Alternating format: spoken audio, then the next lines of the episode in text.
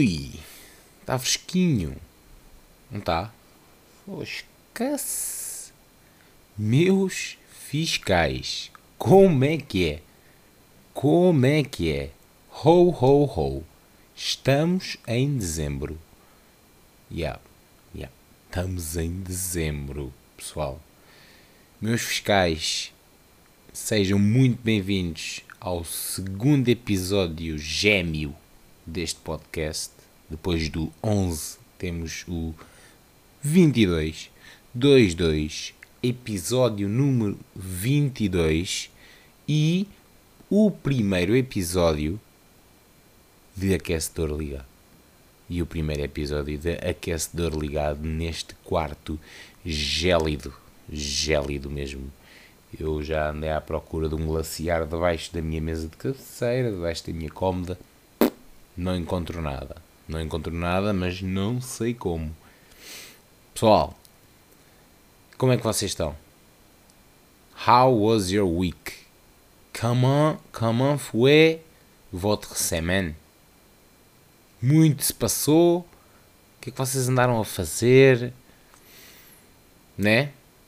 Mandar para o ar, mandar para o ar. O que é que vocês andam a fazer? O que é que vocês andam a fazer da vossa vida? Vejam isto como um conselho, conselho psicólogo. O que é que vocês andam a fazer? Ou o que é que vocês não andam a fazer? O que é que falta? Quer dizer, faltam 27 dias para terminar o ano. E o que é que ainda vos falta por fazer? Hum? Pá, não criem um podcast, não é? Já basta terem de ouvir o meu uma vez por semana e já ficam tipo. E, né?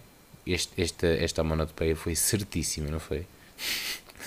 Uh, mas é verdade, estamos em dezembro já, uh, o que não invalida uh, futebol, o que não invalida. Aliás, até vamos ter mais futebol. Este ano, inclusive na Premier League, até vamos ter um, um jogo a acontecer na véspera de Natal para verem o peso e a, e a preponderância que, que, este, que este lindo desporto tem.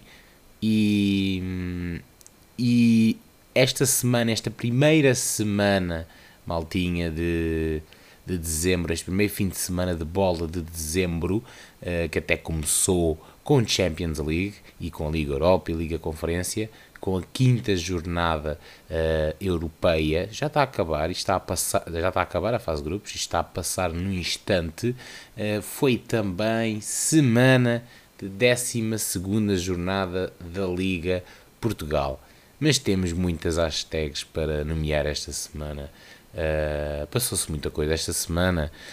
Portugal ficou a conhecer. Portugal ficou a conhecer os seus adversários para o Euro 2024. E vocês o que é que acharam disto? Não percam já a seguir uh, este fucking motherfucking jingle.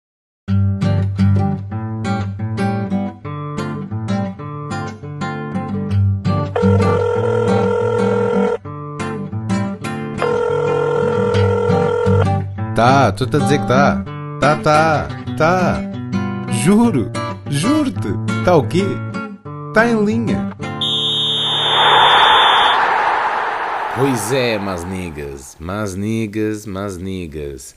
Uh, não, não são maus niggas, vocês são bons niggas. Uh, a bola, a bola rolou bem esta semana. Eu vou começar aqui pela 12 jornada da Liga Portugal, apesar de, apesar de ter acontecido primeiro aqui a jornada europeia, uh, não é verdade? Mas te, esteve de volta, uh, voltou a Liga Portugal uh, com muitas surpresas, muitas surpresas, muitas quedas de cu, algumas subidas de escadas, nenhuma subida de elevador não houve assim uma subida galopante uh, na classificação. Uh, houve, que, houve quem tivesse ganho uh, e não tivesse saído da classificação onde estava, houve quem tivesse perdido e não tivesse descido na, na classificação para terem uma ideia de como esta tabela mexe e não mexe na, Liga, na Liga Portugal. Maltinha, uh, voltou, voltou então a liga, já passado aqui, já passado aqui, sei lá, conceptualizar isto depois de derby, depois de jornada de derby, já, tinha, já passaram umas três semanas, não é? Uh, tivemos seleções, mas agora só para o ano, uh, só para o ano, uh, em particulares antes do Euro e, e depois tivemos ainda Taça de Portugal uh, e, até posso, e até posso começar por aí. Já tivemos sorteio dos oitavos de final da Taça de Portugal que vão ocorrer uh, em 2024, 10 a 12 de janeiro, e estamos lá pertinho. Uh, e o sorteio contou, contou com algumas, aliás, com, com, com bons jogos já de cabeça de cartaz, está, começa a ficar curtinho já, e vamos ter Uh, e, e, lembro que nesse mês também vamos ter a Final Four uh, da, da taça da Liga, mas como ainda não estão definidas, não, não vou falar sobre isso. Uh, dar só aqui um parênteses antes de dar aqui o resumo da jornada para os oitavos de final da Taça de Portugal que vão contar com jogos como Vizela Aroca e mais um jogo entre equipas da Primeira Liga. Temos o Vitória de Guimarães com o Penafiel Santa Clara Nacional, temos aqui, temos aqui uma luta de ilhas, uh, Açores contra Madeira, Santa Clara Nacional, uh, duas equipas, uh, não agora, mas duas equipas de Primeira Liga, que estão neste momento a disputar a Liga 2.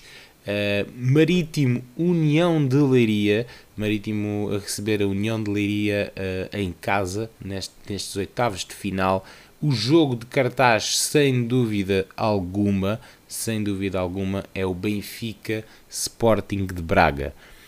Vamos ter também Gil Vicente Amarante, o Estoril volta a encontrar o Porto depois de ter ganho no Dragão, mas desta vez joga em casa, o conjunto Vasco se abra e temos também o Sporting Tondela.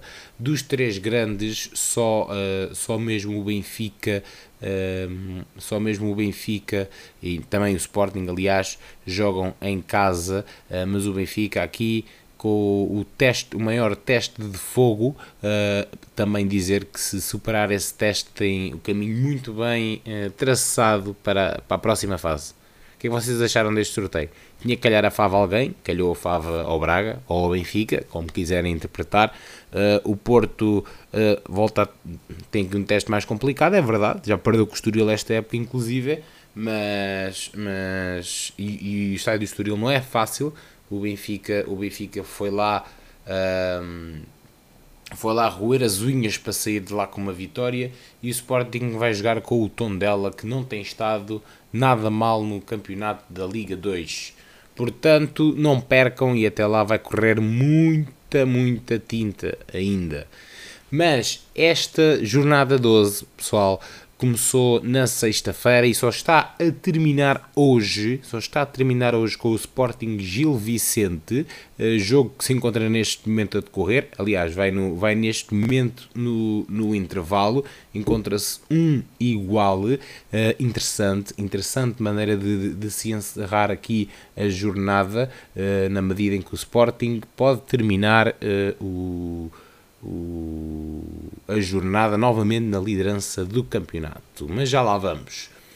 A 12 jornada começou em Chaves, as Chaves que abriram a porta da jornada e foi o Chaves Vizela, o Chaves, uh, depois de três derrotas consecutivas na Liga, uh, venceu o Vizela por 2-1 na abertura da 12 jornada. O Moreno, treinador do Chaves, mudou mais de meia equipa, e, e o Vizela até teve a vencer, mas, mas a equipa da casa uh, operou uma reviravolta e conseguiram, uh, à condição, uh, deixar a zona de perigo na, da tabela classificativa. E os Chaves aqui, especial destaque a voltar às vitórias. destaque também para mais um gol de Héctor Hernández, que é neste momento o segundo melhor marcador do campeonato, com 8 golos uh, marcados, 8 golos marcados. É sempre nota, nota de, de destaque. E o Vizela, uh, assim, que até começou a vencer uh, a partida, volta, volta aqui a tropeçar.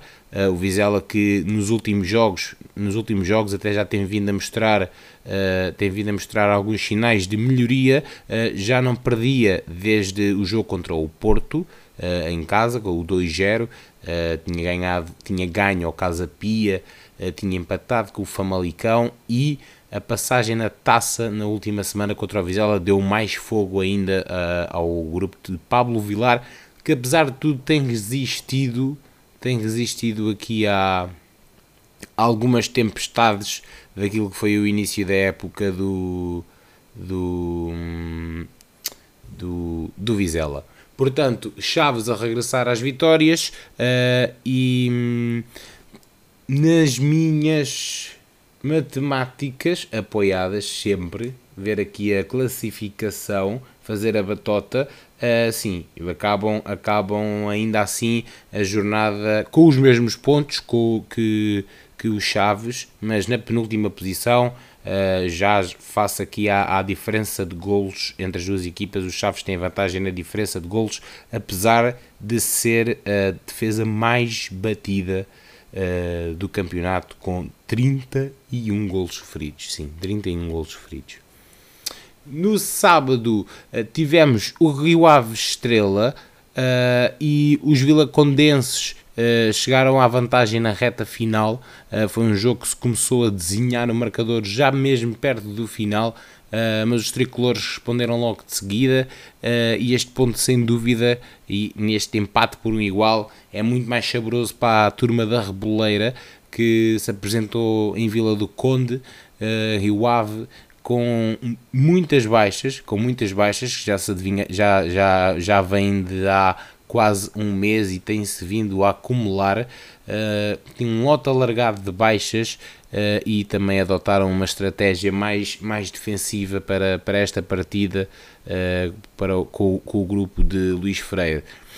O Rio Ave saiu à condição dos lugares de despromoção e acaba mesmo a jornada fora dos lugares de despromoção, um, mas, mas, ou seja, dada, dada aquela, aquilo que foi a prestação do Rio Ave nesta partida, o Rio Ave merecia mais, uh, merecia mais uh, desta partida uh, e como disse, o, o, Estrela foi, foi uma equipa mesmo muito mais feliz porque foi uma equipa com pouca chama, uma equipa com muito poucas oportunidades criadas e sempre uh, uh, a ser uma equipa uh, com um papel mais passivo neste jogo, em que o Rio Ave, apesar de ter criado, também não foi uma equipa demasiado agressiva para tirar aqui os três pontos.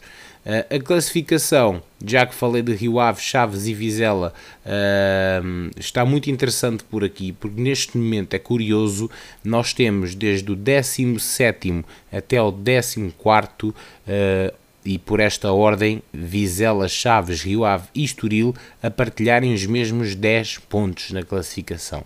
Isto é um bocado WTF.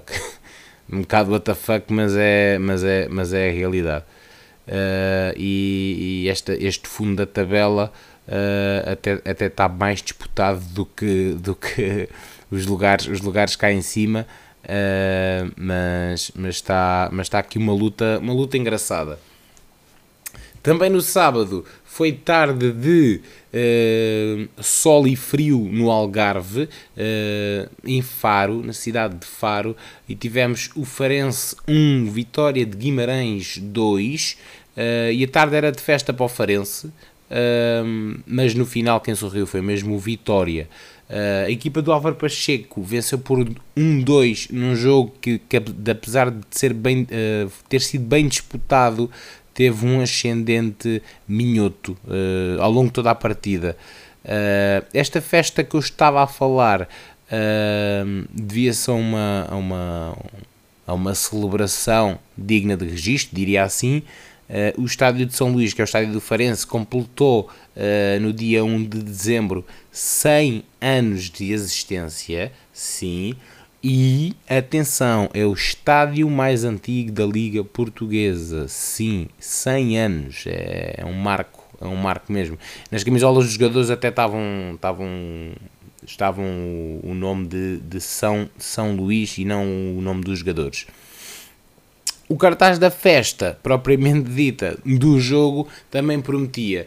Uh, o que é que estava aqui em jogo? O quinto lugar da liga, uh, as duas equipas à procura do quinto lugar e não apenas uma. Atenção, ainda não tinha jogado aqui o Moreirense que viria a jogar uh, no domingo com o Benfica.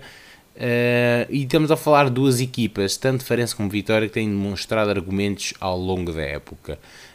do Vitória já se sabe que, que se espera sempre muito, e apesar das duas derrotas consecutivas, uh, as boas indicações e, aliás, a grande exibição também uh, frente ao Futebol Clube do Porto na última jornada não deixava mesmo dúvidas uh, de que de que se quisesse assinalar a festa com uma vitória, o Farense tinha que, tinha que fazer mesmo muito para, para, sacar, para sacar pelo menos um ponto em casa.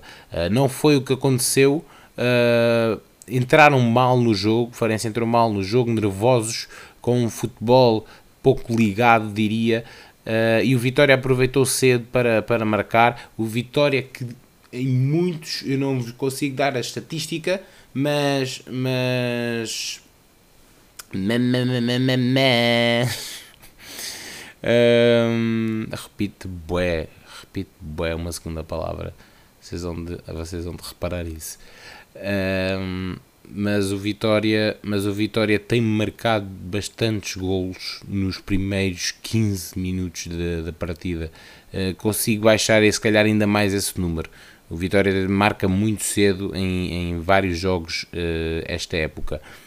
Uh, a equipa de José Mota conseguiu igualar o marcador de grande penalidade por Bruno Duarte, mas a expulsão completamente descabida, foi em dois minutos basicamente, um duplo amarelo a Fabrício, uh, capitão e peça-chave do, dos Algarvios, acabou por permitir ao Vitória de Guimarães uh, exercerem aquela pressão necessária nos minutos finais para fazer o checkmate na partida, basicamente.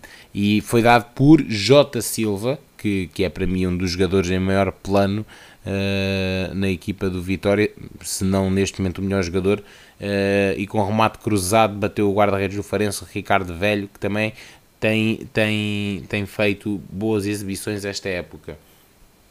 O Vitória estragou assim a tarde de festa ao Farense, mas fez bem por isso e consegue aqui recuperar a quinta posição uh, no campeonato, atrás então dos quatro primeiros uh, escalados bem lá à frente, nós já sabemos quem, quem são, né? Uh, o dia de sábado terminava em Famalicão, no que, no que diz respeito aqui à, à jornada 12, uh, ah, e faltam aqui só mais, e faltam aqui só mais 5 para terminar a primeira volta, maltinha. Está uh, quase a acabar, isto tem passado muito, muito, muito rápido, e já temos tido aqui muitas, muitas histórias. Um, e o Sérgio Conceição, nesta partida, disse aos seus jogadores que a deslocação a Famalicão seria uma das mais difíceis. Uh, e o que é certo é que foi desde cedo que o Porto começou a desenhar o seu triunfo. Uh, na verdade, não foi assim tão difícil desbloquear esse marcador na partida. Uh, o Evan Nilsson, para não variar, não é?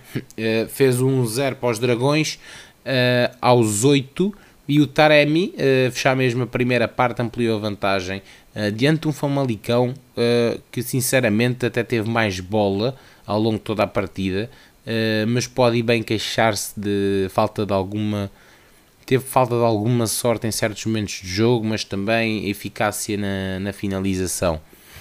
A equipa de João Pedro Sousa, que vinha de uma derrota na luz contra o Benfica, numa semana temos aqui jogo com o Porto e jogo com o Benfica, uh, procurava voltar às vitórias no campeonato, depois da eliminação da taça pelo Benfica, na luz, por 2-0, mas o Porto demonstrou superioridade e selou a partida aos 86 minutos com o gol de Francisco Conceição, que voltou, voltou a ser titular na, na, na equipa de seu progenitor.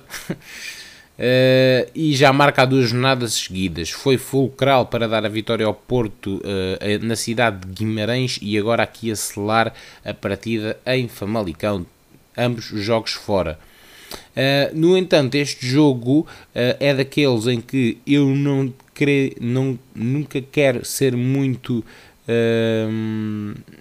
sisudo na, na arbitragem, mas tem aqui lances que carecem careceram, aliás, de alguma análise na própria partida, mas que uh, são de encher o olho, porque fica, fica na minha opinião, uh, para além, atenção, antes de chegar lá, uh, de uma expulsão do Yusuf aos 80 minutos, mas houve um lance bastante polémico e, e, e basicamente muito reclamado por, por Gustavo Sá, pela, pelo, pelo miúdo do Famalicão, que reclamou uma grande penalidade após uma alegada bola no braço de Stefano Eustáquio, que corta um remate de, de Gustavo Sá, que ia na trajetória da baliza e foi cortado com, e foi cortado com o braço do, do Eustáquio.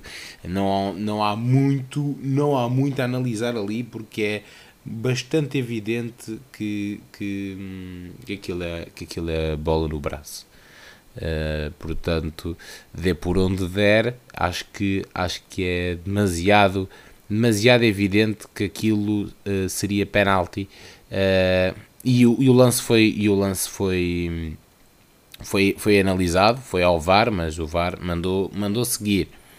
Isto aos 44 minutos e o marcador ainda estava 1-0. O Porto estava, estava senhor do jogo, mas isto são, aquelas, são aqueles twists que se dá na partida que às vezes podem criar pois, problemas e podia ter tornado a partida mais, mais interessante.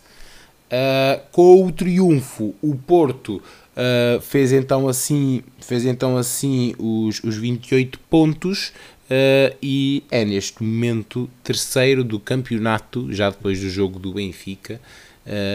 mas o Porto aqui a fazer uma aproximação uh, pelo menos ao Benfica, que não conseguiu vencer nesta jornada.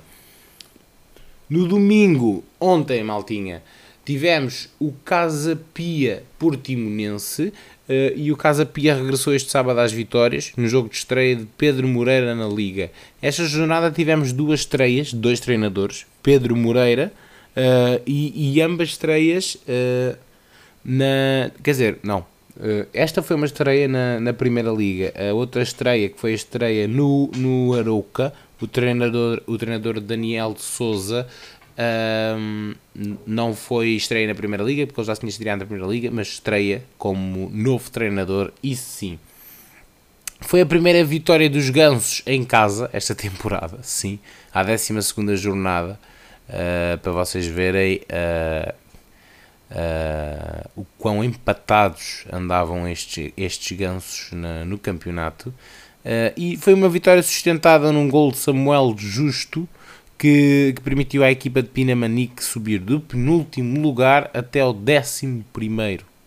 Sim. E o Portimonense teve boas oportunidades ao longo da partida, num futebol ainda com boas circulações de bola e forte intensidade, uh, continua muito errático para, para, para a equipa do Casa Pia em vários momentos do jogo, ainda assim. O, maneira, de maneira clara, o justo deu a justiça a um resultado que não peca por escasso e representa bem a ligeira superioridade de Casa Pia na, na partida, aquilo que foi mesmo a partida. O avançado, Midana Kassamá, jogador do Portimonense, ainda foi expulso já nos contos da partida, depois de uma agressão sem bola a Ricardo Batista, eh, guarda-redes do Casa Pia. Aquilo foi basically uma frustração com uma bola a arrasar o poste da, da baliza do, do guarda-redes do Casa Pia e que, e que estava muito perto de dar o um empate ao, ao, ao Portimonense. E, e, o Casa Pia consegue assim três pontos que são muito importantes aqui na estreia de, de Pedro Moreira na Liga e o Casa Pia é uma equipa que está habituada a estar mais em cima no, no campeonato e a ser um, quase um fator surpresa para todos os seus adversários e não andar ali por baixo eh, porque tem uma equipa com, com recheada, recheada de talento. Domingo vamos também uh, viajar até à cidade de Braga, que já tinha recebido um jogo importantíssimo a meio da semana, e já lá vamos. Uh, e o Braga tem, tem soprado bem com a ginástica de cambalhotas no marcador nesta temporada. Sim, o Braga tem nota 5 na ginástica. Uh, venceram o Estoril uh, ontem. o Estoril que vinha três triunfos consecutivos, atenção, e venceram por 3-1, mas entrou a perder na partida com o gol de Guitane a meio do primeiro tempo. Para o Braga marcaram o, o Ricardo Horta, Banza e também um autogol de Marcelo Carne, já no fim de, da partida, e fizeram o triunfo dos bracarenses que vinham de um resultado amargo a meio da semana uh, para a Champions. Uh, não foi derrota, mas foi empate. Uh, também na Pedreira. O Braga não desarma do grupo da frente do campeonato, depois de um jogo muito bem controlado em que os canarinhos foram incapazes de subir no terreno e tentar forçar basicamente outro resultado. E o Estoril, como eu disse ainda há um bocado, soube esta semana que vai voltar a defrontar o Porto e agora para os oitavos da taça volta a perder três jogos depois. Volta aqui às derrotas a equipa de, de Vasco se abra e o Braga uh, mais uma vez a impor a sua superioridade e, e a não ser uma equipa uh, que como ao ano passado em várias jornadas perdia pontos Uh, e como já aconteceu e como já aconteceu esta, esta temporada ao Braga, mas muito nas primeiras jornadas a Braga parece-me estar aqui a encontrar o fio à meada da, da coisa, sinceramente. Um dos jogos da jornada uh, aconteceu também ontem e foi o Moreirense Benfica. E digo jogos da jornada porquê? Porque o Moreirense partia para este jogo uh, no quinto lugar do campeonato, sim, no quinto lugar do campeonato. Lembro que o Moreirense subiu da segunda liga uh, no último, na última temporada. E, e, e, tinha-se aqui em perspectiva um grande jogo e um Benfica que vinha aqui em Moreira de Cónegos e precisava uh, da vitória para manter a liderança do, do campeonato. E como é que eu diria isto melhor? Foi uma semana empatada para o Benfica, literalmente. Depois do empate contra o Inter, as águias foram até Moreira de Cónegos defrontar a equipa sensação, volto a dizer, deste campeonato, uh, onde desde cedo na partida se percebeu bem porquê. Uh, o, o Schmidt, com o mesmo 11 do último jogo, viu o Moreirense a carregar e entrar a todo o vapor. O Moreirense foram bolas ao poste, foi, era uma confiança, parecia que estavam, parecia que a bola era deles e que eles mandavam na partida e o Benfica, uh, o Benfica entrou algo, o Benfica acho que não estava à espera de um frenetismo tão grande no jogo do Moreirense uh, que soube muito bem impor à partida uh, desde cedo. André Luiz, por exemplo, e Franco foram nomes em destaque.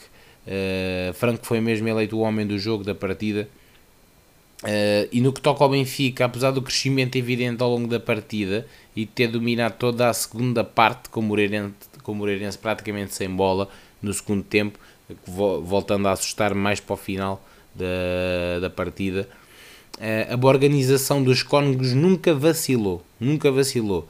O Benfica ainda chegou ao gol por João Mário, que já, já deu muito bem o gosto ao gol esta semana, mas acabou por ser anulado e bem pelo, pelo VAR. Uh, o Benfica e a sua águia, que continua a voar muito baixo, uh, podem perder a liderança do campeonato esta segunda-feira, uh, quando acabar aqui este joguinho do, do Sporting contra o Gil Vicente. E, e lá está, caso o Sporting vença o Gil Vicente, passa novamente para a liderança do, do campeonato. Quanto ao Moreirense, também volta a cair para o sexto lugar, que é ocupado novamente pelo Guimarães, mas tem 5 pontos de avanço para o sétimo e são a terceira defesa menos batida da Liga, atrás do Benfica e do Porto. Foi uma tarde frenética de futebol, uh, mas que acabou com lenços brancos vindos de, de, das bancadas para o Benfica e com Rafa a trocar palavras mais acesas com os adeptos encarnados. A Rafa estava a passar, ouviu ali qualquer coisa uh, que não lhe caiu bem, não lhe caiu bem uh, das bancadas. quanto ao Schmidt, mais uma vez recusou-se a ir ao, à conferência de imprensa por haver falta de tradutor.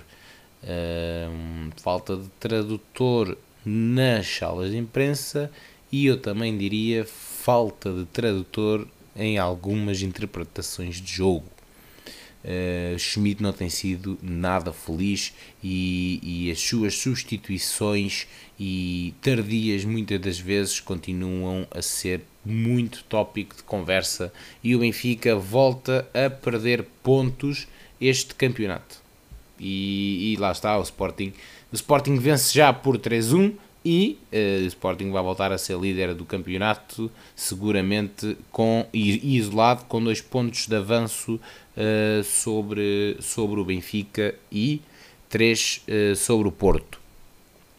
Domingo terminou na cidade de Boa Vista e, pelo amor de Cristo, o Boa Vista foi goleado em casa por 4-0 diante do Aroca com o bis do avançado espanhol Cristo mesmo.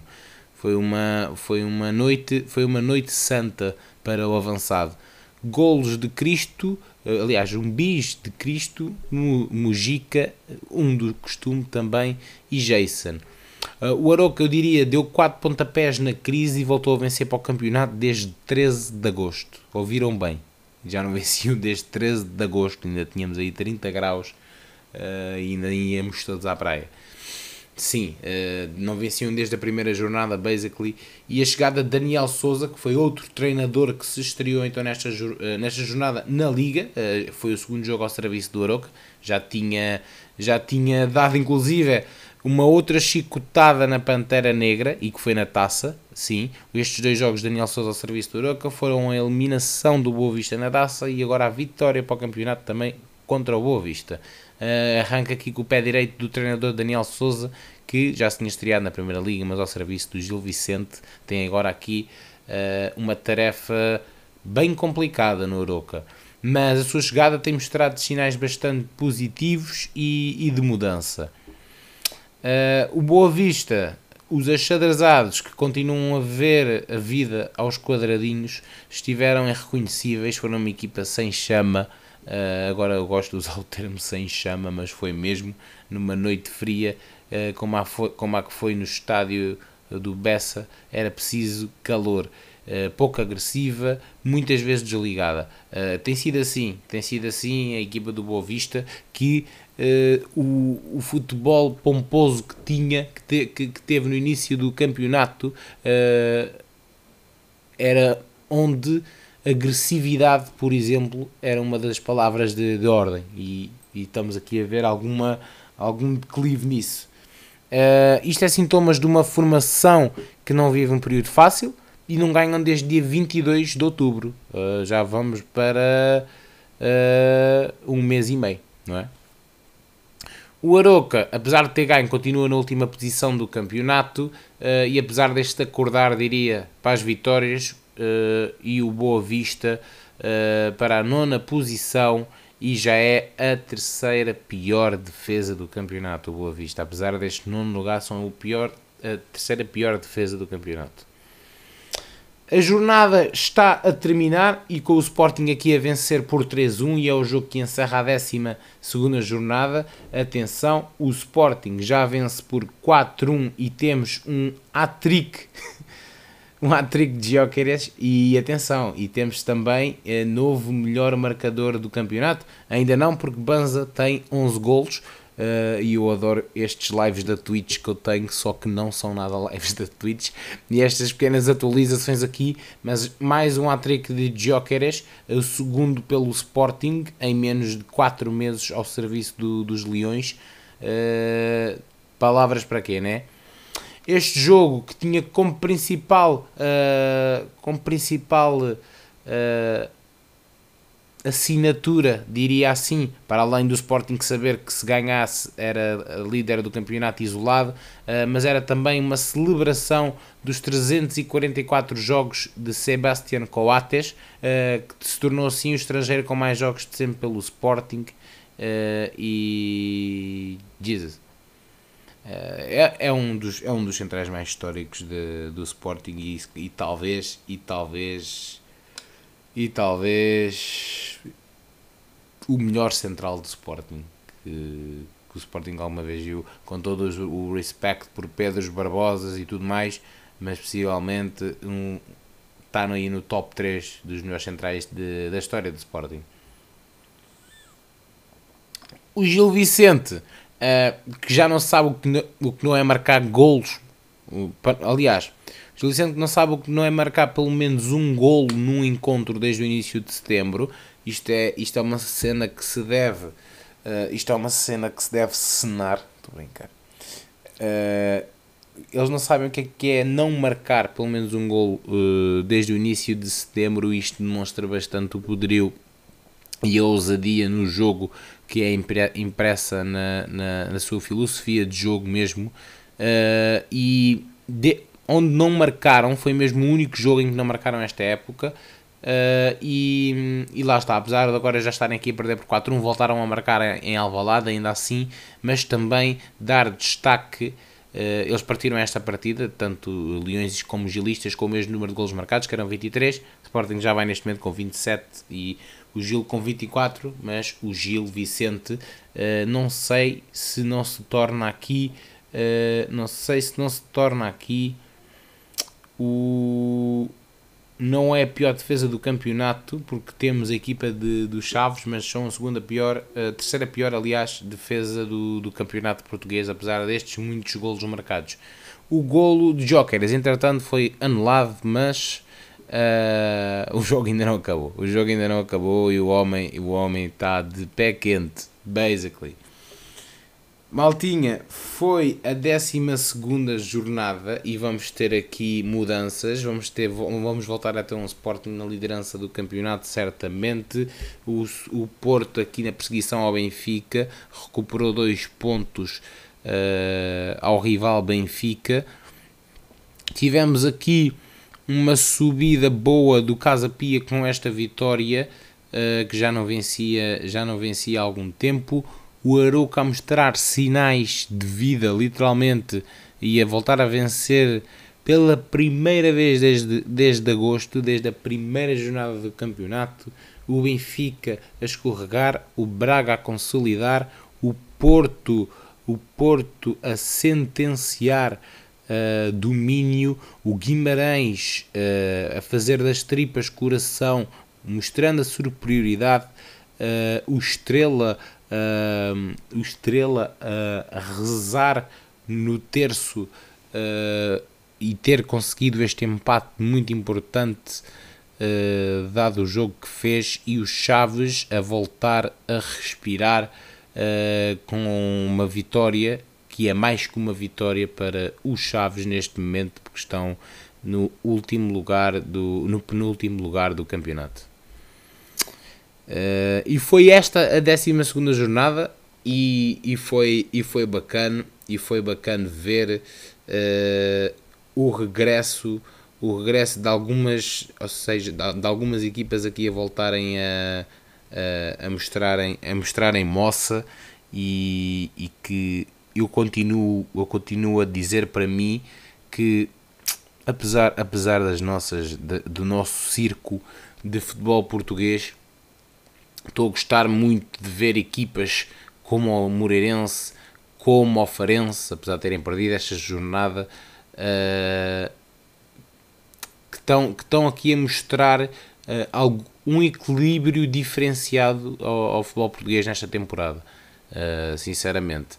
Mas lá está, isto ao início e, e aqui nesta primeira volta ainda, ainda não se perdeu a gasolina toda, nem os níveis de concentração e depois para a frente é que, é que pronto, é que a gente quer ver eh, como é que esta consistência se, se mantém. Uh, quem tem muita consistência uh, joga noutros palcos, quem joga noutros palcos uh, nós já sabemos quem é, e a meio desta semana tivemos a quinta jornada europeia, sim, já termina na semana, já termina na semana de. Aliás, na jornada de 11 a 13 de dezembro, ali, ali antezinho, antezinho do Christmas, e, e sortes diferentes e sabores diferentes uh, se passaram aqui. Uh, já tínhamos aqui algumas uh, certezas. o que é certo é que neste momento a calculadora só dá, uh, só dá conta certa para o Sporting, que é a única equipa que já conseguiu qualificação uh, e neste caso para o playoff da Liga Europa, para a próxima fase da Liga Europa. Mas vamos começar pelo princípio. A primeira equipa a jogar nesta, nesta semana foi, foi o Porto, foi o Porto, e o Porto foi jogar ao Estádio Olímpico Louis Compagnie, Compagnie, eu acho que é Compagnie, ah, eu, eu ando tão mal, eu ando tão mal um, a pronunciar nomes, mas em qualquer língua, em qualquer língua. Os meus níveis de dislexia estão a bater na barra, completamente. Um, e o, o, Porto, o Porto foi jogar a Barcelona e não sei, chamem-lhe gasolina extra, Porto Seguro ou até gozinho especial de rivalidade, uh, mas foi lá, foi nessa arena bonita uh, emprestada, agora do Barcelona por uns aninhos, enquanto o Campeonato não está camp show. Uh, Assistiu-se a um show de Joãos, sim, de João Show. O Porto voltou a perder com o Barcelona, desta vez por 2-1, e foi João Cancelo numa exibição ciclónica. Eu não, eu, é assim, já vi muito, muito bom jogo do Cancelo, uh, mas primeiro, primeiro meter aqui um statement, um ponto final nesta, nesta conversa que o João Cancelo é o melhor lateral do futebol mundial uh, neste momento e acho que nos próximos bons momentos temos Grimaldo, temos, uh, temos agora aquele jovem uh, que joga na, à, à, sua direita no Leverkusen, que é o Frimpong, Uh, e temos outros tantos bons na Europa. Temos Alexander Arnold, que também está a fazer uma temporada enorme, mas João Cancelo é diferenciado, primo. Diferenciado. E o jogo que ele fez contra o Porto foi uma coisa assombrosa. Que é aquele futebol de bairro uh, parece que está a fugir à polícia a partir dos adversários. Para mim, é, é, é, disso, é disso que eu falo. É disso que eu falo quando gosto de ver bom futebol. Uh, exibição ciclónica de João Cancelo, não tanto de João Félix, uh, e foram mesmo eles os dois que assinaram a folha de ponto dos marcadores. Uh, uma excelente partida de futebol. O Porto entrou a todo o gás e já a saber que o Shakhtar, tinha vencido e igualado os pontos dos azuis e brancos, mas também sabia que uma vitória garantia o apuramento. E o PP, à meia hora do jogo, o PP fez gana jogo também, uh, já tinha traído o Iñaki Pena, que está a mostrar ser um ótimo substituto ao Ter Stegen, que foi baixa, voltou a ser baixa para a partida do Barcelona.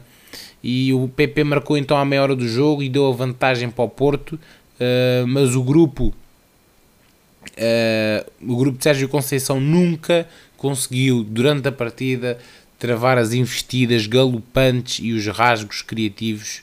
Eu sei que estou muito poético com o cancelo, mas foi mesmo um jogo do caraças. Foi o homem do jogo, obviamente. Uh, que facilmente partia no 1 para 1 e desbloqueou inúmeras ocasiões de perigo para os Coolers.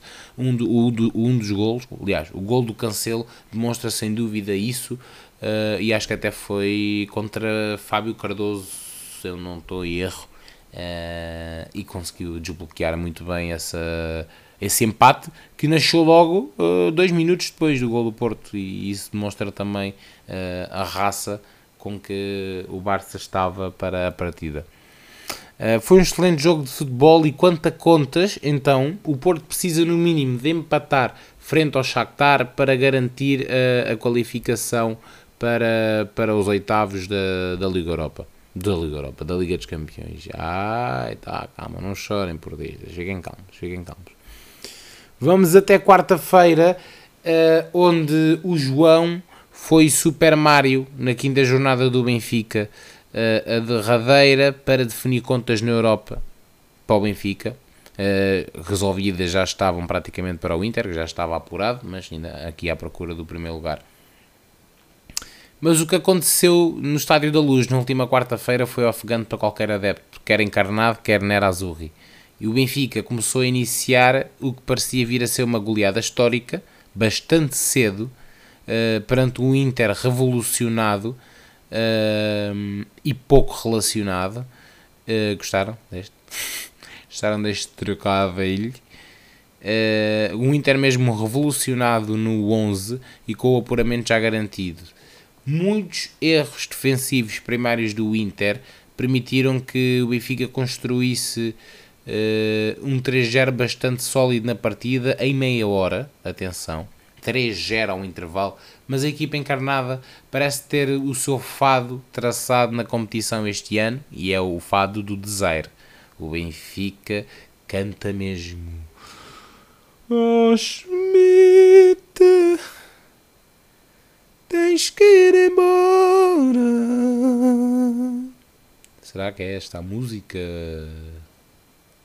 que os benfiquistas andam a ouvir nos fones e não querem que ninguém ouça?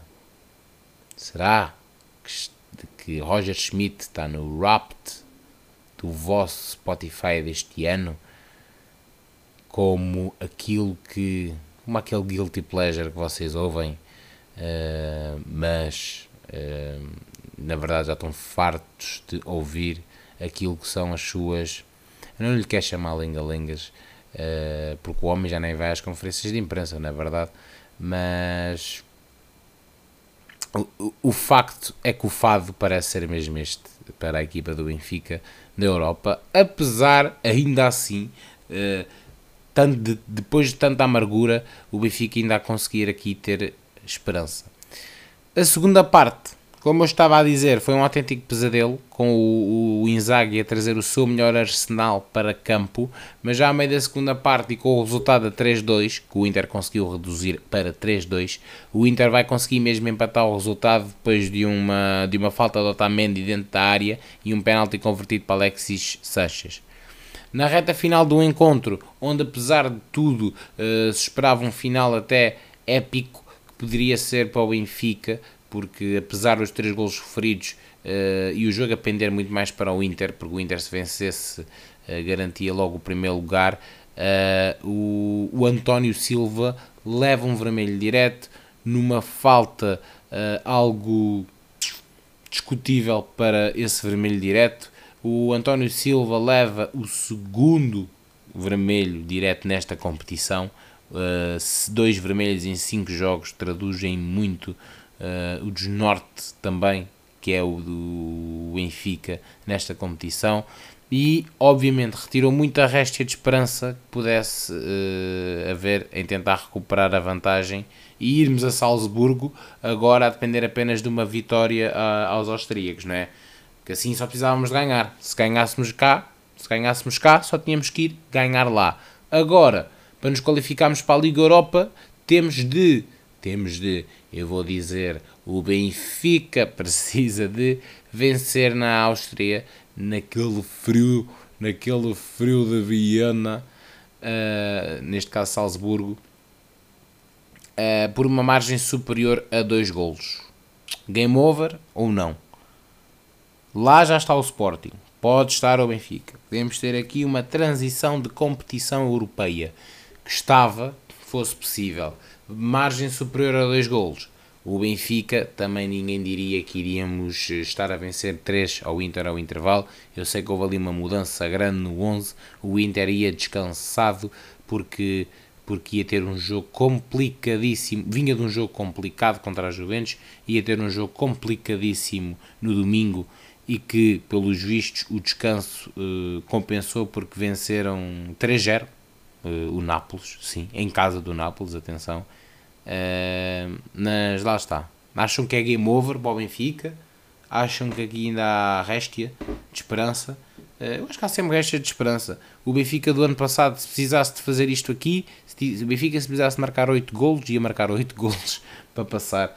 Uh, já fez um ano, já fez um ano essa, essa vitória histórica que nos deu o primeiro lugar contra um, o Maccabi Haifa. E o que não muda em um ano o que não muda em um ano. Jesus! Fucking Jesus! Terminamos aqui a Champions com o Braga e o Braga uh, empatou. O Braga empatou um igual com o União de Berlim e partia para a quinta jornada da fase de grupos ainda com esperanças de apuramento para os oitavos de final. E vai para a última, ainda matematicamente com hipóteses de passar aos oitavos.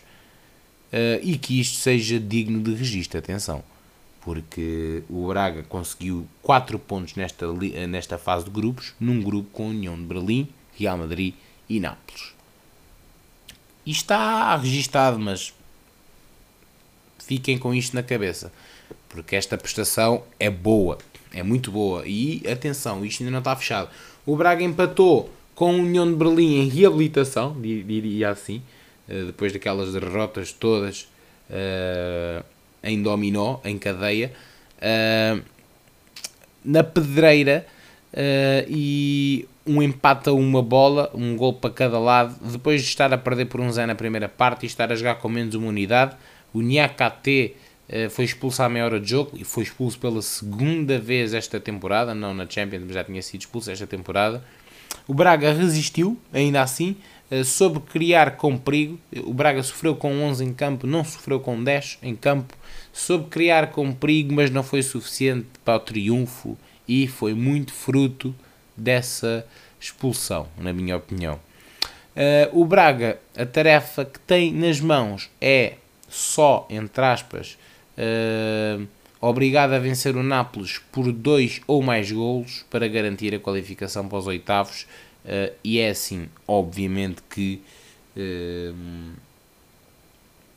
olhamos para isto e vemos que é quase missão impossível. Uh, agora, estou curioso para ver o que é que vai acontecer aqui. O Braga vai jogar lá, vai jogar no estádio Diego Armando Maradona, mas, mas vamos ver o que é que vai acontecer aqui.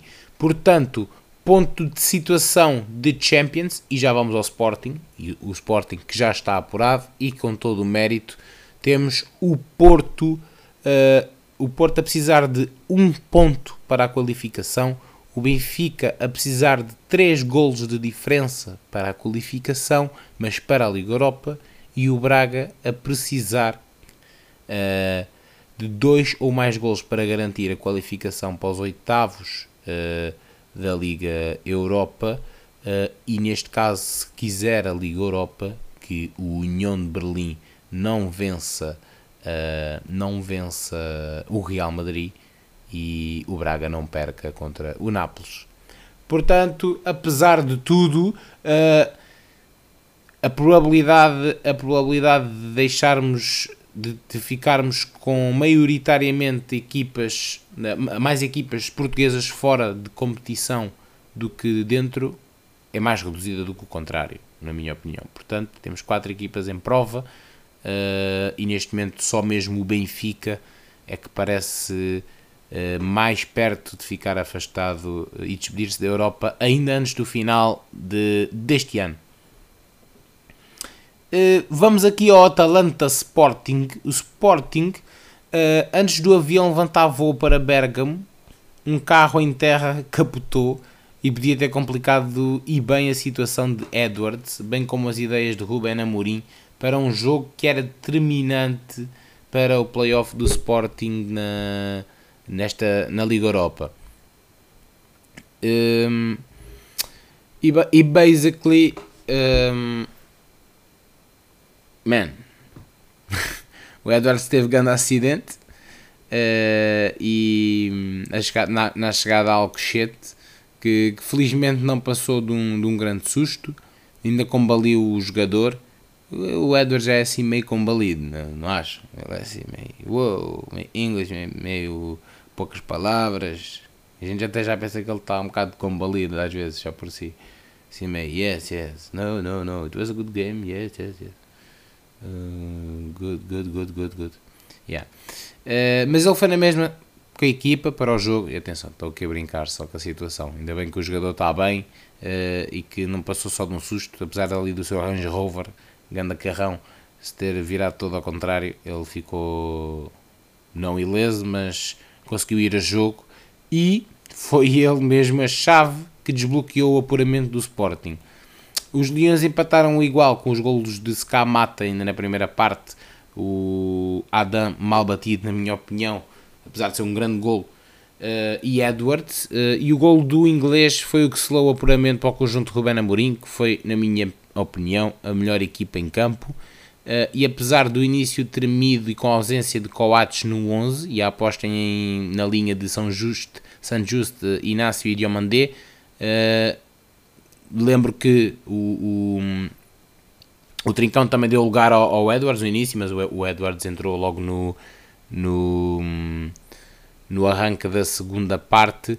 Uh, o Sporting foi crescendo no terreno e na partida, uh, e foi muito em virtude também da entrada do, do Edwards no arranque da segunda parte. Uh, o Sporting volta então pelo segundo ano consecutivo a estar nos playoffs desta competição e são a única equipa portuguesa com o apuramento garantido para a próxima fase de uma competição europeia. Portanto, o Sporting, desde que veio aqui do derby uh, e Leão ferido, a conseguir começar a arrumar bem, a conseguir começar a arrumar bem aqui uh, as contas, as contas das competições. E foi muito a bola desta semana, maltinha. Muito bola, bola, bola, bola, bola. Uh, temos quatro equipas portuguesas na Europa. Continuamos a ter. Estou uh, cafezada, estou cafezada como o meu Benfas. Estou uh, cafezada como o meu Benfas. Vá lá. Uh, é assim. Também digo-vos uma coisa. Rapidamente se vai perceber a raça com que a gente entra em campo. E eu, eu, preciso, eu preciso de ver uma raça no Benfica, porque às vezes eu olho para aqueles jogadores e penso assim: epá, vocês vão a qualquer estádio. Agora também tô, vou morder a língua aqui no que eu vou falar. Vamos jogar a Salzburgo sem adeptos, mas nós vamos a qualquer estádio. Temos um estádio à pinha, um apoio incansável. E opá, às vezes vejo uma falta de raça que a mim me corta, me corta os tomates, sinceramente.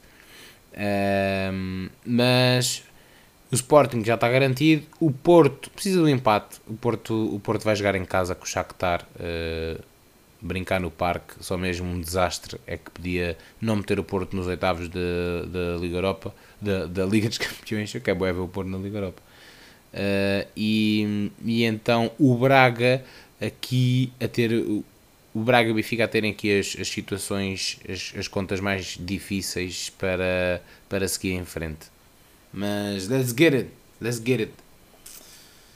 Uh, é, apoiar, é apoiar aqui as equipas tugas, sem dúvida alguma, porque se para o ano vamos ter já apenas uma direta e outra em playoff, uh, entretanto não sabemos o que é que é ter Portugal na Europa, portanto vamos lá aproveitar ao máximo esta estadia do Booking, ok?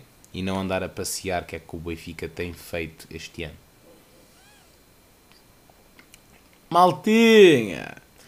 Este fim de semana, este fim de semana, muito para além da bola, uh, eu, uh, enquanto, enquanto fui, enquanto fui jogar, digo-vos já, digo-vos já, que hum, às vezes convém não ter muitas câmaras ali a apontar, nem que muita gente saiba. Uh, mas fui, fui jogar paddle, fui jogar paddle com amigos meus uh, e criámos ali um planozinho à tarde de jogar paddle e também assistir ao torneio, ao torneio nada, ao sorteio uh, do Euro 2024 e, e digo-vos uma coisa, e digo-vos uma coisa, Como diz Ronaldinho, como diz Ronaldinho há uns anos, no estádio do Grêmio, estão fazendo a gente sonhar. Estão fazendo a gente sonhar. Agora é assim, a coisa, eu sou, eu tenho muita esperança. Muito, eu, eu sou, eu sou o Fernando Santos em 2016 a fumar um SG gigante, a fumar um SG gigante e, e a meter a mão ali abaixo do peito, que eu não sei se era fé ou se era já o pulmão dele a cair. Agora, eu estou com uma fezada do caraças para este euro. Eu estou com uma fezada de, mesmo, estou com uma fezada de grande para este euro. Não é euro que eu quero, eu quero o mundial. Mas temos que passar pelo euro, não é? Então vamos pisar, então vamos pisar o euro. Um, foi, foi, foi no sábado, que foi o sorteio do Euro 2004 em Hamburgo, no sábado, com special guests, special guests, não foi o Special One, mas foi o Special Trivela que foi convidado. Ricardo Quaresma foi um dos convidados para a cerimónia. David Silva, uh, Wesley Schneider, uh, convidados para, para a cerimónia da, da fase de grupos. Um, apenas alguns dos jogadores convidados. E, e foi uma cerimónia de fase de grupos que contou com demasiada excitação vinda da plateia. Não sei se vocês ouviram aqueles gemidos épicos, gemidos épicos de qualquer grupo do WhatsApp que os abrem quando está a trabalhar sem querer.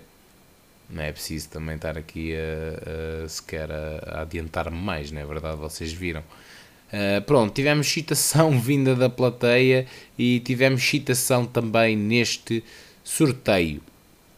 Portugal uh, que já demonstrou, não em 2021, mas uh, em 2016, que os últimos uh, são os primeiros, esperemos que sim, uh, e Portugal, aqui num throwback e num rewind 2008, vai estar no grupo F, volta a encontrar a República Checa e a Turquia no mesmo grupo depois do Euro 2008. E é assim, deixem-me aqui ver.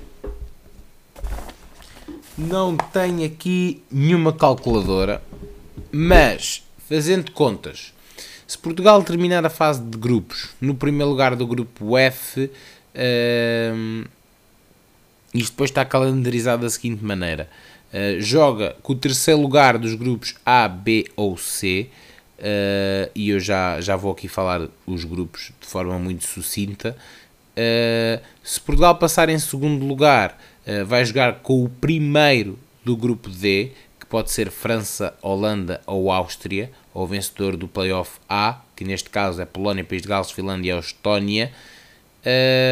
e os jogos de Portugal, neste caso Portugal, como eu disse, para além da Chequia e da Turquia, Uh, vai jogar uh, com, o, com a Geórgia, com a Grécia, com o Cazaquistão ou o Luxemburgo, que apanhou na, na, na qualificação exatamente e que atropelou, que atropelou na, na fase de qualificação. E em termos de calendário, vamos jogar quinas uh, nos dias 18, 22 e 26 de junho eu gosto bem dos, eu gosto bem das competições uh, de seleções quando são no verão, né? Tivemos o Mundial no inverno. Uh, mas apanham sempre aqui os meus anos. Faço anos a 27. É, é, é sempre uma boa prendinha quando corre bem, para o meu lado. Um, ehm, como devem calcular, tive, tive uma ótima celebração dos meus 20 anos. Um, ehm, então, o Portugal abre, abre o seu Euro com a República Checa um, em Leipzig às 8 da noite. Depois joga com a Turquia uh, no dia 22 uh, em Dortmund às 5 horas da tarde. E o terceiro jogo vai ser em Gelsenkirchen, com o adversário então ainda uh, a aguardar aqui os, os resultados do playoff. E. Um, mas é um grupo, é um grupo acessível para Portugal. Portugal é, volto a dizer, eh, se não o principal candidato a vencer, e eu sei que temos lá a França, e eu sei que temos lá a Inglaterra, e eu sei que há lá também uma Espanha que, que, que sabe, que sabe tocar guitarra, mas eh, eu digo, se Portugal não tiver aqui nenhuma baixa e nenhuma bolinha vermelha no boletim clínico como foi, peço desculpa, como foi a última jornada, eu digo-vos uma coisa. Estão a fazer a gente sonhar. E é bom que a gente sonhe, porque se Portugal ganhasse este Euro 2024, o, o nosso Cristianinho e, a nossa, e o nosso Portugal eh, primeiro ganhava, ganhava ainda mais respeito que aquilo que já tem, eh, mas tudo poderia acontecer depois no, no Mundial, nessa que nós portugueses ainda pensamos pode ou não ser a, a last dance do nosso Cristiano Ronaldo ou se ele se vai já pendurar as botinhas uh, no final do Euro Uh, quando andamos a ver Ronaldo a correr, parece um puta fugir com a bola no recreio. Portanto, hoje é azul, amanhã é amarelo e ele veste al Nasser. Portanto, vamos ver, vamos ver. Grupo, grupo, na minha opinião, bastante, e acho que é unânime, bastante acessível para Portugal. Forma sucinta, aqui os grupos. Grupo A com Alemanha, Escócia, Hungria, Suíça. Grupo B, e então para mim o grupo da morte, se, se o tiver que, que anunciar, grupo B com Espanha, Itália, Croácia e Albânia. Uh, duro, duro. Grupo C, uh, e diria um passeio de sua, sua Majestade a adivinhar-se, é uh, Inglaterra, Eslovénia, Dinamarca e Sérvia. Depois, grupo D, em cabeça, um, ehm, pode ser Polónia, País de Gales, Finlândia ou Estónia. Um dos quatro fará parte de um grupo onde estão Holanda, Áustria e França. Temos aqui a Holanda e a França, podem encaixar aqui uma Polónia e uma Áustria, e aqui, e aqui já parece ser um grupo, um grupo, um grupo hum, mais equilibrado, mas ainda assim a França tem aqui uh, mais, que, mais que a vida facilitada. Uh, houvesse algum desaire, passariam sempre até em segundo neste grupo que não parece picar muito os gauleses que para muitos são o principal candidato a, vender, a, vencer a competição. Uh, mas eu vendo, eu vendo sim isso mais caro em meio de Portugal. No grupo é uh, Bélgica, Eslováquia, Roménia e a fechar o grupo vamos ter aqui quatro seleções ainda uh, em playoff eh, que vão disputar os playoffs para o ano: Israel, Bielorrússia, Ucrânia ou Islândia. Uma destas quatro vão completar então aqui o grupo E e o grupo F, o de Portugal. Portugal mais uma vez no último grupo da competição com Turquia, Geórgia, Grécia, Cazaquistão ou Luxemburgo uh, e com a República Checa. Let's go, let's get it. De 14 de junho a 14 de julho, maltinha, para fechar aqui o tema Euro, vamos ter esse grande Euro uh, e voltamos a ter uma competição na Alemanha. Na Alemanha. Let's get it. Ah, não, estou a brincar. Ah, foi só para matar aqui a, o sorteio Euro 2024. Esta semana, mais propriamente, Hoje é assim que começamos a semana em talha de ouro, como ao meu microfone. Todo gatinho, todo gatinho. Dar os parabéns ao Belly Ao Belly Ele é o cara! Iluminado! Vocês já ouviram esse, esse relato, certo? Documentador brasileiro. Eu adorava, eu adorava que esse, que esse cota narrasse a minha vida por trás de mim. Imagina, eu vou passar, uh, vou passar na estrada e ele tipo, cuidado com esse carro, esse carro é rápido. Estão a perceber? É que é, ele, é, ele é fenómeno, é comentador fenómeno. Uh, ele tem um comentário que, que, o futebol brasileiro não merece, sinceramente. Vem cá para a Tuga, mano. Não, não me importa ter um brasileiro a comentar o futebol português até acabava por ser melhor. Porque aqui os comentadores de futebol dão muita cana, sabe? Percebem? Há muita parcialidade aqui uh, para estes lados. Para estes lados. Uh, dar os parabéns a Bellingham aos 20 anos é o Golden Boy, recebe um prémio que uh, era previsível que o jogador o viesse a receber, apesar de uh, ser contestado por muitas pessoas, visto que Bellingham não ganhou nenhum troféu nesta última, tempo, na última temporada, apesar de ser um jogador uh, que, para quem, para, quem, para quem acompanha este desporto rei, sabe o que é que ele anda a fazer e não só nesta temporada no Real Madrid. O homem não foi para o Real Madrid por acaso, já andava a brilhar uh, em palcos alemães ali junto de Reus, junto de Haaland, só por acaso. Uh, Sancho, uh, já ouvimos falar de Bellingham há muito tempo e sinceramente eu acho que é um prémio que lhe assenta, assenta bem. Uh, quando, por exemplo, o Renato foi, foi bolador em 2016 e depois até foi para o Bayern logo ali. Não, não esquecer não esquecer que o Renato Sanches em oito meses em oito meses e sim foi campeão pelo Benfica é verdade. O único título conquistou mas também ganhou ganhou logo a bola a bola quem lhe dera uh, o Golden Boy. Portanto aqui o Bellingham a fazer valer Uh, e, e, mais do que a sua qualidade é acho que é um jogador muito completo uh, e, e, depois lá está, tem o faro do golo não esquecer que Bellingham é neste momento o melhor marcador da, da Liga Espanhola dado, ele nem precisava de ser o melhor marcador. Ele já tem ele, ele já é um, um jogador muito maduro para a sua idade e que não engana ninguém da, da sua qualidade. E depois ainda cresce com golos e golos que têm sido muito decisivos para o Real Madrid.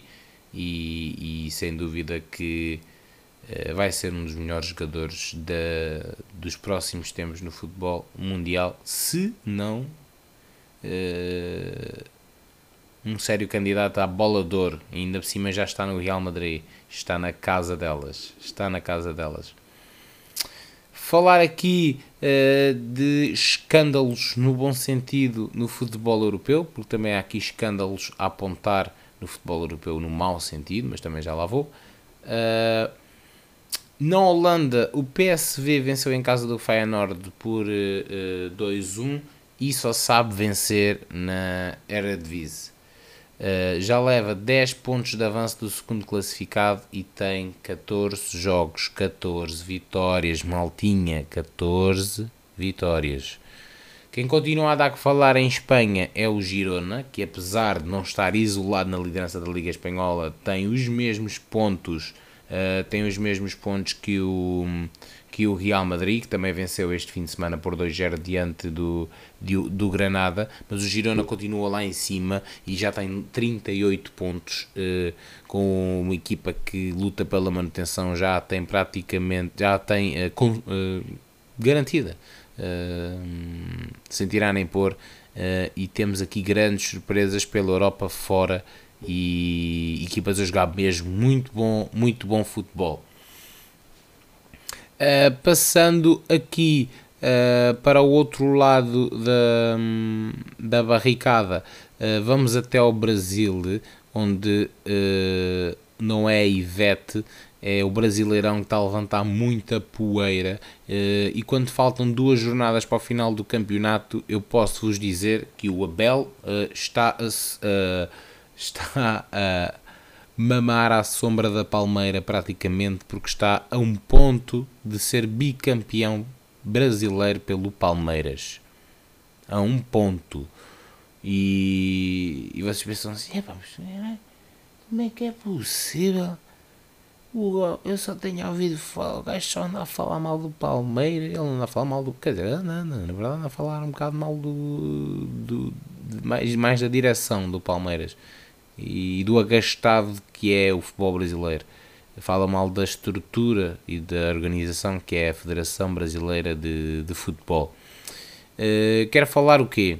O, o Palmeiras, que é campeão em título, atenção, uh, viu, viu um arranque, um dos piores arranques de campeonato desde que o Abel está lá e começaram a pôr muito em, em começaram a pô-lo muito em xeque ao Abel.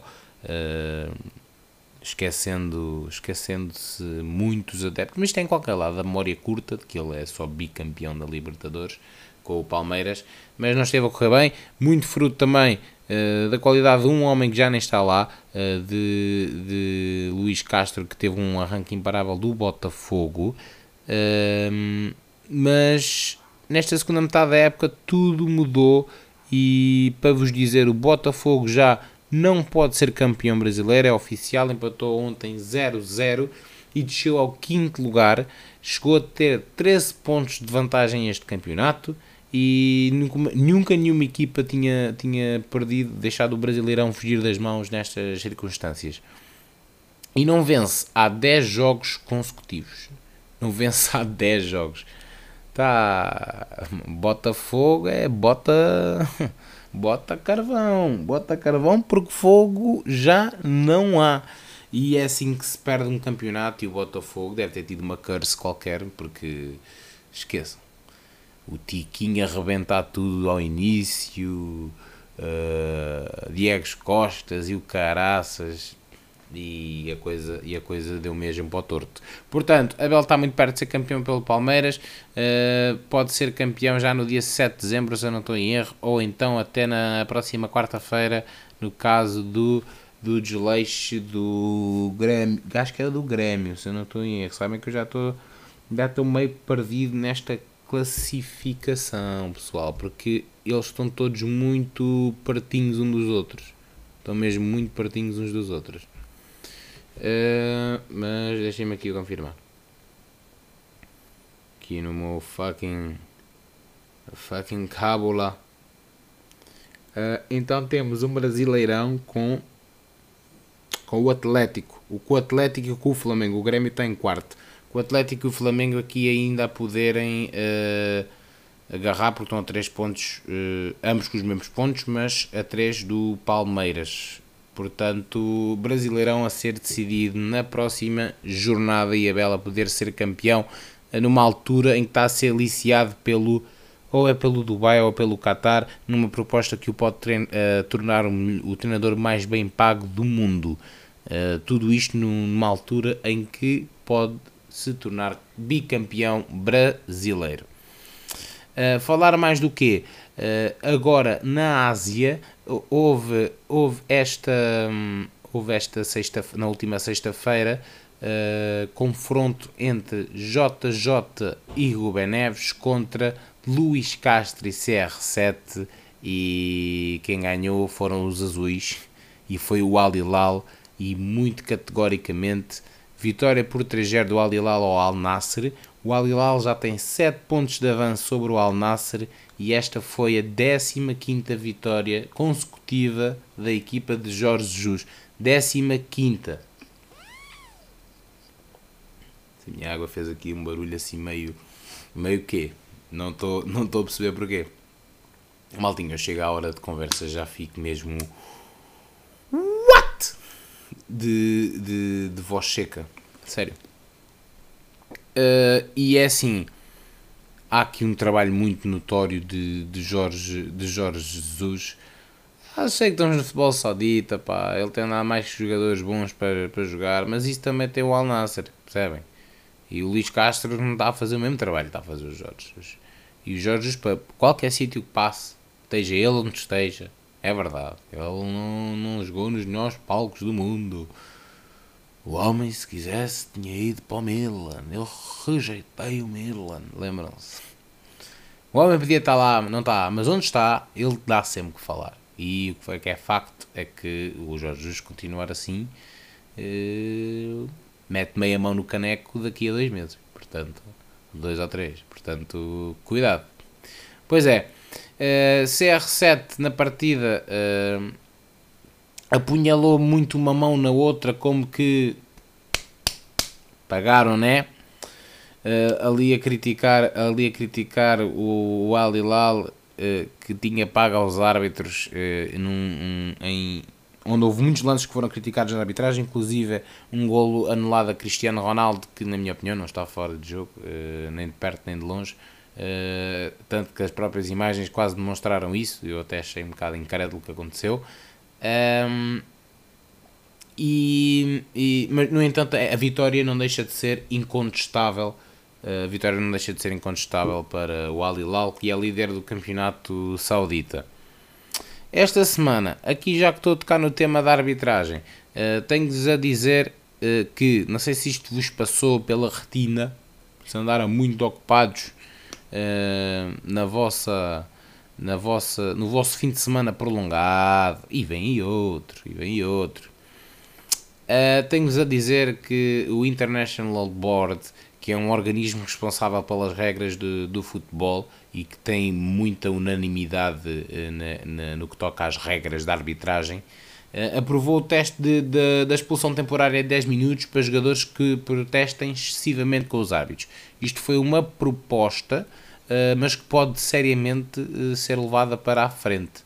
Uh, portanto, isto basicamente, sim, isto basicamente, como nós já vimos no futsal ou no, ou no futebol praia, expulsões temporárias, isto, isto pode acontecer eh, no futebol. Isto pode condicionar bastante, bastante a partida, eh, mas é assim. Há que modernizar o futebol no que toca à sua tecnologia, sem dúvida alguma. a ser mais rápido, ser mais preciso, Uh, o, VAR, o VAR daqui a 5 anos vai ser delicioso, se for preciso. 5, não, eu não digo 10 anos, daqui a 5 anos, se calhar o VAR vai ser delicioso. Se calhar vai mudar muito o paradigma da arbitragem. Mas se calhar as, as polémicas vão ser outras e não vão ser as do ah, a linha está mal posta. Não, não, ali a linha já vai estar bem posta. Mas se calhar, uh, mas se calhar vai-se começar a arranjar outra matéria de discussão dentro daquilo que já foi melhorado. Estão a perceber? Há sempre, há sempre defeito. Mas esta expulsão temporária de 10 minutos eu acho que não faz sentido nenhum. Uh, não faz sentido nenhum ter isto no, no futebol. Futebol, uh, futebol são 11 para 11 e se houver uma expulsão, eu acho que a, a equipa que fica partida, obviamente que as expulsões nem sempre são justas, ok, mas isto não há unanimidade, né? ninguém é perfeito, não é verdade? há muitos erros na arbitragem ainda, mas uh, para mim, quando é expulso, é expulso e, e já foste. Estas expulsões temporárias, eu, isso para mim faz mais sentido em campos mais pequenos e não como uma arena que é o, um campo de futebol onde há uns jogadores distribuídos e acho que ver isso em prática ia estranhar bué, ia, ia bué estranhar de ver, sinceramente. falando aqui em arbitragem, o que se passou este fim de semana em Inglaterra, no Manchester City Tottenham, num jogo incrível e mais um. A Premier League este ano está bombástica. A Premier League este ano está bombástica, digo-vos. Uh, e atenção, o City está em muitos desses jogos. Já foi aquele 4-3 contra o Chelsea, agora 3 igual contra o Tottenham. Uh, também tivemos este fim de semana o 4-3 do Liverpool contra o Fulham. O Liverpool que estava a perder uh, menos de 10 minutos no fim foi virar o jogo com um golão também nessa partida do McAllister. A Premier League é uma coisa parva, parva, parva, parva mesmo. Uh, e neste jogo de Manchester City e Tottenham tivemos uma decisão inacreditável, inacreditável do árbitro da partida. Uh, estava 3 igual, o City estava a partir uh, a partir num contra-ataque. Uh, eu, não sei, eu não sei quem é que sofre a falta. Estava a partir em contra-ataque. Acho que é o. Eu vou supor que é o Alan, depois vejam um vídeo. Acho que o Alan sofre uma falta. Mas há uma coisa que se chama lei da vantagem. O City prossegue em ataque. Já quando tá, tinha o passe para isolar, acho que foi o Grealish. O, o passe já feito isola o jogador que não, não está fora de jogo. Não está de todo fora de jogo o árbitro apita e dá falta ao City, quando o City uh, uh, prosseguiu com o ataque, já faltavam muitos poucos minutos para acabar o jogo. Isto aconteceu na Premier League. Isto aconteceu na Premier League. Isto é grave. E andam a acontecer muitas graves. O gol do Newcastle ao Arsenal, que foi anulado e a bola não entrou, e a bola não entrou exatamente. Uh, temos aqui muitos casos a acontecer na Premier League e é para verem que Uh, isto é muito bonito, na Premier o jogo segue, Epá, mas essa da Premier do jogo segue, isto anda sem errar em muito lado. E olhem que eu ando a ver muitas canas na Premier League e vejo muitos treinadores a contestar, uh, a começar a contestar a arbitragem em Inglaterra. Nem sempre foi assim, mas este ano, curiosamente, parece que anda tudo mais. Uh, não sei, não sei, mas o que é certo é que Uh, é fodido ser árbitro, é fodido ser árbitro e quem escolhe estas profissões tem que estar preparado para tudo, mas opa, uh, tem que haver, há mínimos, há mínimos, percebem? E este árbitro, ele vai ser afastado, eu acho que ele vai ser afastado por algum tempo, porque esta decisão é assim. Eh, eu espero não estar a ser ingênuo e, está, e, e não estar aqui a perceber alguma máxima que haja no futebol, mas a, a lei da vantagem é bem clara quando diz que o jogador, o jogador em ataque só falta, mas prossegue com o, com o lance. Uh, o, o árbitro tem que dar benefício ao ataque e o, e o City isola um jogador que não está fora do jogo e o árbitro decide interromper a partida. e atenção, e isolado era o Grealish, ele ia acabar por fazer gol quase certeza e era o 4-3 para o City e pronto. E o City volta a escorregar na Premier e já perdeu tipo bué de pontos. O City, já, o City tem perdido bué pontos. E o Arsenal é mais líder isolado da, da Premier League. Maltinha, a minha água está a acabar, o meu tempo de antena também. Uh, não foram duas horas hoje, não vai ser uma hora e meia, vai ser pertinho, vai ser pertinho, mas basicamente foram os temas quentes desta semana. Uh, terminar aqui só com números, números que às vezes não me lembram de grande merda, outras vezes até me lembram de coisas interessantes. Uh, hoje é dia 4 de dezembro, amanhã que vais ouvir isto é 5 ou 6, uh, ou é 5 ou 6, ou vais ouvir no dia 7, ou não vais ouvir, ou vais ouvir os primeiros 30 segundos, portanto não sabes o que é que eu estou para aqui a dizer. Um, ehm, mas apontar o número 4, que é o dia em que sai uh, o episódio 22, eu vou pegar no quarto lugar de Portugal, uh, que foi a última vez que foi disputada uma competição de seleções na Alemanha. Foi a classificação de Portugal, na última vez que foi disputada uma competição de seleções na Alemanha, que foi o Mundial 2016. E hum, é duro relembrar isto, por acaso é duro relembrar isto mas esse quarto lugar na Alemanha que teve um sabor tão próximo. Eu acho que desde que eu sou vivo foi a vez mais próxima que tivemos de ganhar o Mundial. Fomos eliminados com aquele penalti do Zidane com uma falta que não existe do Ricardo Carvalho. Fácil relembrar isso, fácil relembrar isso. A França que acaba por perder esse Mundial para a Itália uh, com aquela cabeçada que ainda hoje dói ao Materazzi. Uh, mas este quarto lugar eh, foi a classificação que Portugal teve a última vez que foi jogar à Alemanha e vamos ter então agora um Euro 2024, não é mundial, é europeu, mas uh, fica a memória disso, fica a memória disso e acredito que vamos fazer muito mais do que um quarto lugar uh, no próximo ano. Believe it, believe it. Desse, desse lote de craques, desse lote de craques sobra apenas um e não é preciso dizer mais nada, pois não, pessoal. Não é preciso dizer mais nada. E é que não vou mesmo dizer mais nada. Maltinha, fiquem bem. Fiquem bem. Espero que este mês esteja a arrancar bem. É o último mês do ano. Foquem-se no desfoque. Nunca, estou a brincar.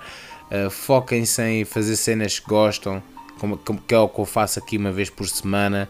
Fiquem bem Fiquem com ansiedade. Não, estou brincando. Foi episódio 22 e. Para a semana é o 23, né?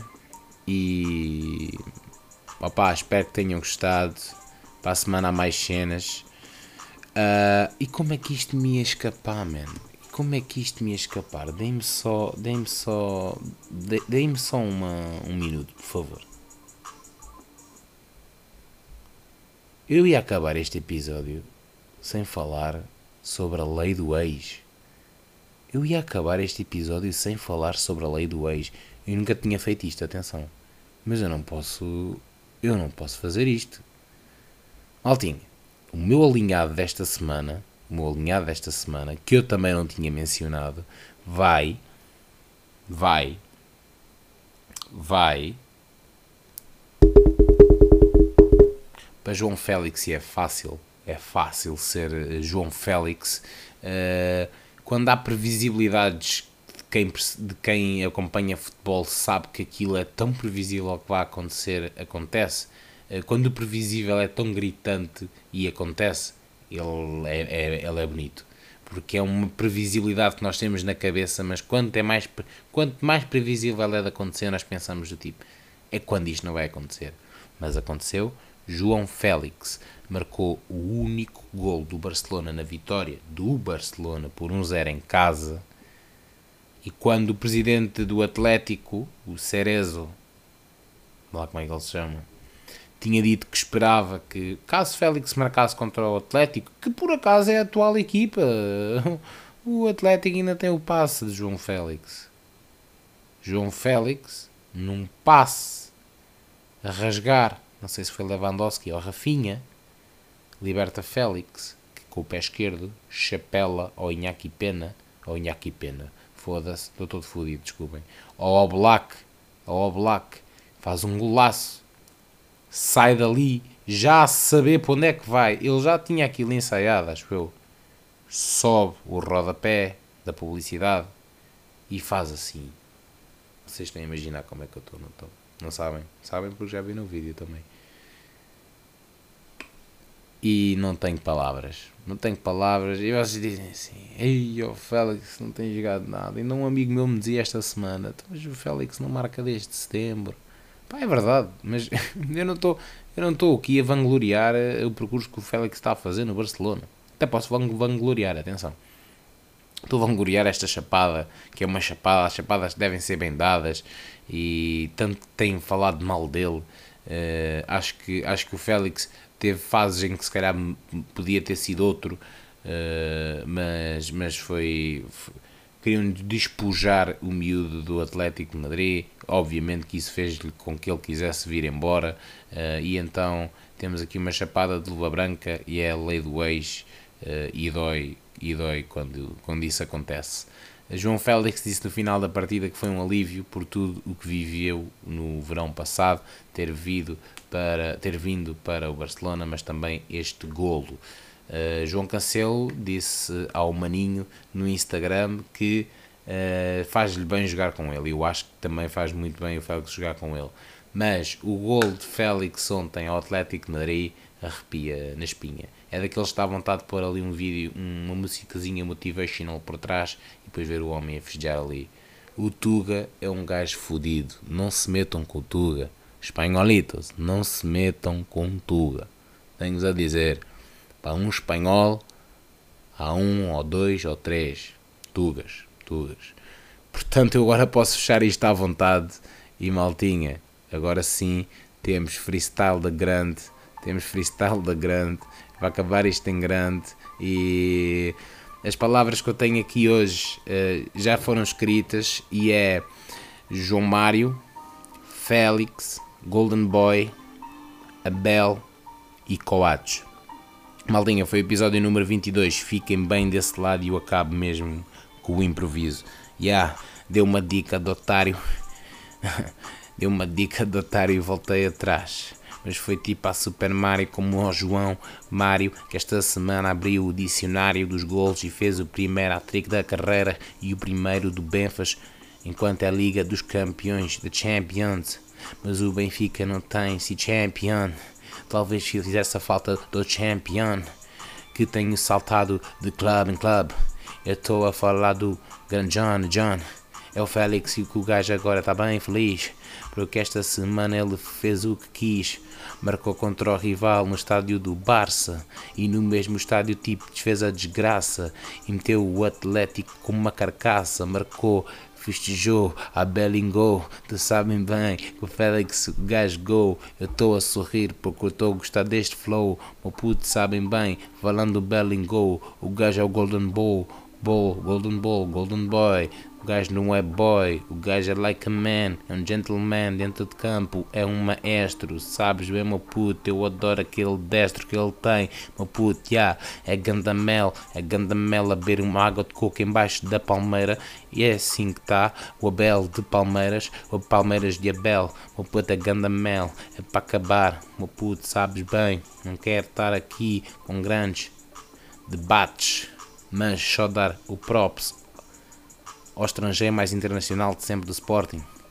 Sebastián Coates, anda props, maniga. Uruguai aí sempre a representar tropas com grande longevidade.